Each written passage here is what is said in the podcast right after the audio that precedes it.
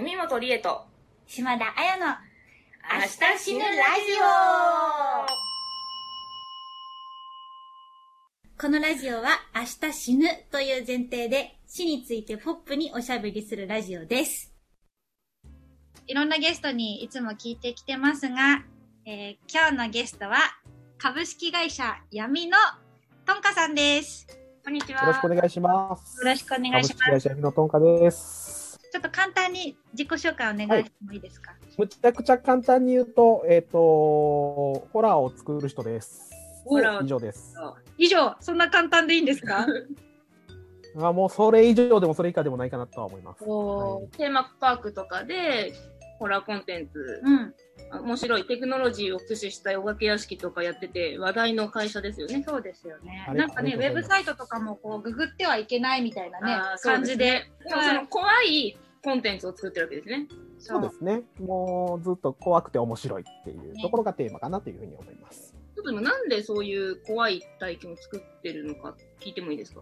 もともとホラーが好きだったんですか？エンターテインメント全般が好きって感じですかね。ホラーに。実はホラーにあんまりこうし縛られすぎてもないのかなと思ってるんですけど、ただエンターテインメントの中でホラーっていうのは、なんですかね、感情を動かすとか、そういう、あの心理学的な面とかも含めると、むちゃくちゃ、なんていうんですかね、効率がいいっていうと言い方が変になるんですけど、リアクションが大きいし、確かにリアクション、うん。まあ怖くてキャーって叫ぶみたいな瞬間、だいぶ体力使いますよね。うん。ええ。そういう意味でね、多くの人を、まあ、感動とか、こう、面白いとか、怖いとか、すごいとかっていう風なアウトプットにまで持っていきやすいエンタメやと思っているので、まあ、そこを得意分野としてるっていう感じですね。うん怖いとか恐怖みたいなのは、やっぱ人のこう命を守る防衛本能が働くから、なんかこう、あの、生きる力がつくみたいな、何かで見たことがあって、じゃあ、ある意味、その生きてる感覚みたいなのを、その恐怖そうそう体験をすることで得る。そうそうそうそそうう。ですね。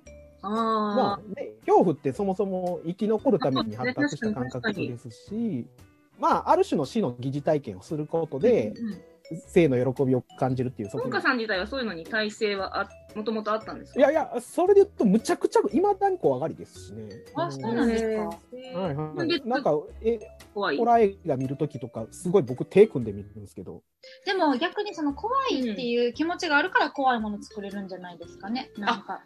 そっかそっか。うん逆にそんなに怖いの大丈夫っていうか、うんそういう人より、怖いことを、そのね、怖いって思うことができるからこそ作れている。そうです。これ、例えばなんか置き換えると、お笑い芸人さんが、一切笑わないお笑い芸人さんが、お笑い作りにくいと思うんですよね。確かに。あ、ゲラゲラ笑ってる人の方が面白いお笑い作れそうな感じがする。確かに確かに確かに。うんもうまあ、そんな農家さんがはい明日死ぬっていう前提でこれからお話しさせていただきたいんですけど、明日死ぬんすよね。明日死ぬんですよ明。日死んでしまいます。いや、でね、これ突き詰めるとね、明日死ぬどうしようってなったら、多分こんなラジオ出てないんですよ。こんなラジオ出てなくて、家族と過ごしてるんですよ。はいそうですよね確かにね。まあそうですただ、ただ、その上でちょっと僕のその今の心境をいろいろ話せたらなというふうに思います。ね。よろしくお願いえします。どんな気持ちなんですかね、今？うん。怖い。怖いんですかいや、むちゃくちゃ怖いですし、もああ、怖いんだ。う、やり残したことの雨嵐なんで、今からその24時間なのかとどうなのか、残り時間を本当もう、分刻みでどう過ごそうかっていう。どういうことをしたいなみたいなのはあるんですか？うん。いや、なんかもう、かんリアルに考えれば考えるほど、地味な答えに。あ全然。もう家族と過ごしたいとか、もう今までお世話になった人にこうありがとうって言って回りたいとか、うん。時間の中でできる範囲の今やりたいことをやっていくとか、話ですね。イメージってしたことあるんですか？自分の死とか、そのこういうホラーコンテンツを作ってるってことは、ねうん。死をイメージしたり、まあ死後の世界をイメージし続けてると思うんですけど、自分の死とか自分の死後の世界ってイメージしてるのかな、えっとね、これちょっとね、あの、あんまり言いたくないんですけど、僕のイブランドイメージとか、あの、会社の戦略から大きく外れるんで、ああの、普段と違う答えをしますけど、はい。うん。あの、ビジネスとしての答えとは違う答え言いますけど、うん。僕死後一切信用してないですね。ないと思う。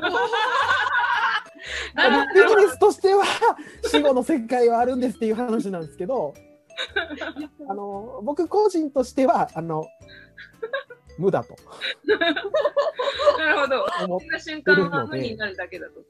そうなんですよ。なんで、その死後というよりこの生前どうするかっていう人と残った、残された側はどうかっていうとこにもう全部執着しちゃうんですよ。あなるほどね。ならではの回答というか、ならではのなんか、なんていうか予防線でしたね。そうですね。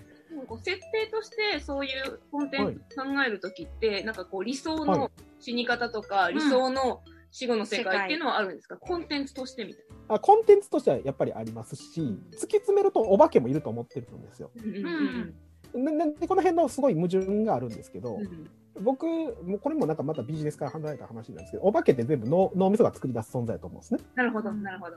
で、その脳みそっていうのは、いろんなところに勝手に想像力を働かしてお化けを作り出すので、そういうストーリーさえ用意してあげれば、お化けは本当に現れると思うんです。本当の意味で死がトリガーではないっていうイメージなんですけどうん、なるほど。だから、まあ、脳のバグみたいなもんでもあり、それはまあ、人間が怖い恐怖とかから駆られて、うんイメージした世界だったりするってことですあね。ええ、そうなんです。で、まあ死っていう感覚の周りにはそういう想像力を働かせやすいので、それは幽霊はその周辺に現れやすいかなと思ってるんですけど、えなんか例えば、死ぬ瞬間に走馬灯を見たりとか、そういうのはイメージあります？あ、それはあると思いますよ。はい。でも自分が死ぬってなった時の走馬灯をね、あのい。つもね、これゲストの方に3つはいはい。選んでくださいみたいな話をしてるんですけど、はい。なんか、まあ、見たい走馬灯でもいいしいやこれ出てくるんやないかなっていうのってあったりしますか？多分ね、幼少の頃が出てくるんじゃないかな、出てきてほしいなと思ってるんですけど、それは多分ね、あの僕学校嫌いやったんで、あの、もうちょっとこう夏休みとかの日常やったりするのかな、しあの小学校1、2年生ぐらいの夏休みとか、そんなのが出てくるのかなってちょっと思ってたりします。いい思い出というか、こう、ノスタルジックな気持ちで。そうですね。あの、すごい僕、田舎出身なんで、あの、なんですかね、僕の夏休みみたいな、あの世界をマジで生きた人なので、うん。あれってね、もういくら手に、あの、お金を手にしても、なかなか手に入りにくい。えー東京住んでるとなおさらなんですけど、感覚で、なんとなくあそこが原点な感じがしてるので、その、ど田舎の、うんあの、そこら中で虫が鳴いている森に囲まれた家みたいな、うんそういうところのイメージにが最後、たどり着けるといいなとは思います。お化けとかは合わないですかね？えっとね、その時はあんまり邪魔してほしくないから。ただ、裏を返すと、僕のお化けは置いていけるとは思ってるんですよ。そうだよね。この世界はタカさんがお化けになるというか、それは人の記憶の中でお化けになりたいですよね。トリガーをたくさん用意しておけば、僕自身の魂とは関係なくお化けは用意できるのかなというふうに思います。新しい考え方で、自分がお化けになるっていうことを生前にこう努力したらなれるかもしれない。面白い。え、そのトリガーって今おっしゃられたのは、例えばどんなトリガーだったりするもんなんですか？いやなんか例えば変な話なんですけど、わかんないですけど、僕が例えばですよ、恨みつらみをたっぷり書いて遺書残して死んだとしたら、それはもうトリガーじゃないですか。うんうん。そこでなんか嫌なことがあったら、これはトンカの例だっていう話になるわけじゃないですか。あんまこの考え方はなかった。ね。私多分真逆のことを言ってて、私はもう何の恨みとかもないから、何も気にせず、はい。みんな笑ってほしいみたいな考え方なんですけど、ええでも、それはそれで、なんだろうな、トンカさんみたいな考え方も、みんなの記憶には残ってほしいとか、なんかみんなを楽しませる方法の、うん。また別の基軸で考えてるんだよね。例えばですけど、まあ、トンカさんがお亡くなりになって、例えば残った、ええ。あの闇のメンバーが作ってる時に、うん。そのプログラムかなんかを作ってる時に、なんかエラーとかが起きたら、うわ、これ、トンカじゃない？とかってなるかもしれないですよね。絶対なるんですよ。うん絶対なるんですよ。明日死ぬわけですけど、うん。100%闇のブランディング的に上がるんですよ。こう、ホラー作ってて死んだでマジやでみたいなことはできるんですよね。トンカさんの場合はずっとお化けの世界のことをしてきたからもし何かあってもそのままい生き生きるって変な感じなんか死ぬけど生きるってことですね。そうですね。だから例えば僕が今関わっているプロジェクトで、まあホラー系のコンテイベントとかありますよね。ホラー系のイベント、死ぬ間際にこう、ペン握った状態で死んでも見なさいなと。そうすると、その現場でイベントになった時に、もうちょっとでもね、不可思議なこと起きたら、もうほら、トンカ出たよと。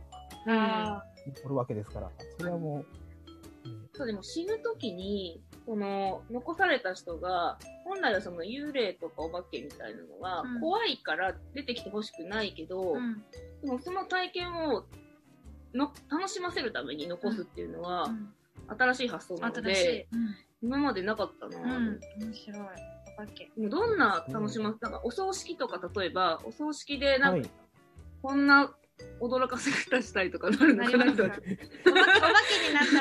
ことみたいな。う葬式。死んだ後にエンタメとして、トンカーさんをどう使うか。うん。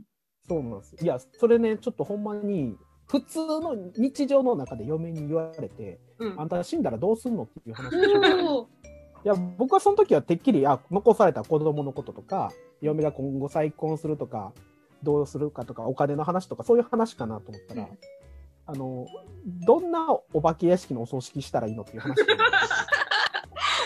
で。嫁ってなったんですけど、やーすごい素晴らしいで素晴らしいよね。うんそうですよね。お化け屋敷でやるとか。あのね、これ結構難しいなと思って ギリギリですね。あの、まあそうですね。だからそれは富本さんと近くて、まああの、笑えるものであってほしいなっていうところはすごくあるんですけど、まあ残される側のあの、いろんなマインドもあると思うので、あの、スパイス程度でいいかな。あの、お、王行にお化け屋敷やっちゃうともうちょっと、あの、残された側でちょっと大変な人もいるかなと思ってるんで、まあそこはちょっとだいぶ普通でいいよっていうふうに嫁には言ってますけど。なるほど、なるほど。えあの、いつもトンカさんお化け作る、はる、うんおばお化けを作りはるときに、そのお化けのすごいエピソードというか、その死に方とか直前のエピソードとか、すごく細やかに作られてて、まあ実在しないね、うん人なんです。設定として実在しないけど、なんかすごく細やかに、あの、寄り添わはるじゃないですか、生前の方に。はいはいお化けの。ええなんか、トンカさんの中で自分はじゃあ、まあ死ぬってなった時に、なんかどういう死に方というか、直前を迎えたいとかってありますか？えいやー、そうっすよ。これもガッチトークになってしまうと、もうむちゃくちゃ死ぬの怖いし、むちゃくちゃ痛いの嫌やし、うん寝てる時にぽっくり、なんか怖い体ええ験とにかくはしたくないんだ。したくない。全然したくない。まあ、したくないでしょ。むっちゃ怖いもん。そうか。もう、死の恐怖半端ないですからね、僕。いやだから作れるんじゃないですか？そねの死に対する恐怖とか。死うん。ええで、そ僕、人生に割と満足はしてるんですよ。あの、別に大成功もしてないし、あの、なんすかね。とはいえ、あの、すごい恵まれてるなとは思うので、人生にはすごく満足してるんですけど、うん、あの、それとは別に、やっぱ死ぬのは怖いっていうのはすごくあるうんこれ、あえて聞きたいですけど、死ぬのの何が一番恐怖ですか？文化的側面もいっぱいあるんですけど、その、作りたいもの作ってないとか、うんあの、世界の果てまだ見てないとか、なんですかね、100年残るコンテンツ作れてないとか、そんなのはあるんですけど、そういうのを全部さっぴいても、なんか脳みその活動が停止するのってむちゃくちゃ怖いんですよ。あああ。考えられなくなる。世界が。そうなんですすべて終わってしまう。それが、そうですよね、世界の終わりですもんね。うん、で、っていう怖さと、もう一つは、えっと、そこから無が無限に続くと思ってるんですよね。いやー確かに、そうだね。あ、無が無限に続くって一番怖いですね。うん私それ一番怖いんです。そうです。そうですよ。僕、あの結構無限恐怖症なんですけど、うん。無限っていう概念にすごい弱い。はあ、はあはあ、そっか、死んだことないからわかんないけど、無って怖いじゃないですか。うん、怖い。無って怖いんですよ。そうだな。それを覚えてるっていうか、その体験、無を体験することはめちゃくちゃ怖いですね。確かに。無って本当に、本当に無だったらいいけど、無を体験することは怖い。え、どういうこと？どういうこと？ちょっとわからんくなってきた。あまあまあ、もうすべての活動が止まっ永遠に止まってしまうっていう概念は怖いなと思って。ああ、それはい。怖い。うんわからなさすぎる。ねうんそうですね。なので、ちょっとでも健康に行きたいなと思っています。うん、じゃあね、あのね、ちょっと質問のあれが変わるんですけど、はい残したいもののこの人と聞きたい。えっと、トンカさんが、はい。まあ、亡くなる前に、これだけは、まあ、さっきね、その、いろんな方にお礼を言って回りたいみたいな話もあったんですけど、はいええ物として残したい、まあ、遺品ですよね。残したいものとか、うんこれはあいつにあげときたいとか、これだけはい言うぞみたいなのってかってありますか？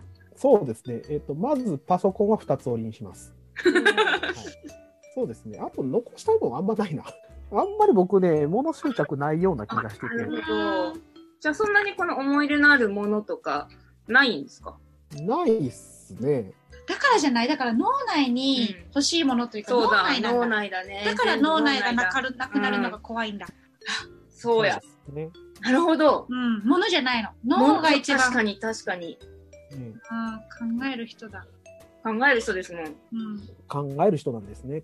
考えられなくなるのが怖いですね。あえうん、逆に脳だけ移植して、脳だけ残すのどうですか？いや、僕、マトリックスの世界に早く行きたいなって常々思ってる人間なんで、別に肉体に執着は全くないです。絶対についてくないな。ら、むしろ早く、早く、あの、レディープレイヤー1だったり、その、そういうメタバースの世界に脳みそだけ行きたい。じゃあまあ結構明日体はもし死んだとしても、脳だけ残しておけるなら、移植してはい。残しておいて考えるってことだけは続けたい。そうですね。ただ、それがなんか、むちゃくちゃ苦しいとか嫌ですけどね。無限地獄で死なして、死なして、みたいなの嫌ですけど。無限地獄かもね。そういう映画見たことある。そういうのはちょっとあれなんですけど、それがハッピーな感覚を維持できるんであれば全然いいです。脳あー確かにね。終わりがあることっていうのはあるから、そんなことができちゃうなら恐怖心っていうのもまたなくなってくるのかな。確かに確かに。うんそうですね。うんなんで、100年後の SF 世界のホラーはまた違う恐怖なのかもしれないですね。なんか自分で作ったコンテンツの中で一番なんかこうはい。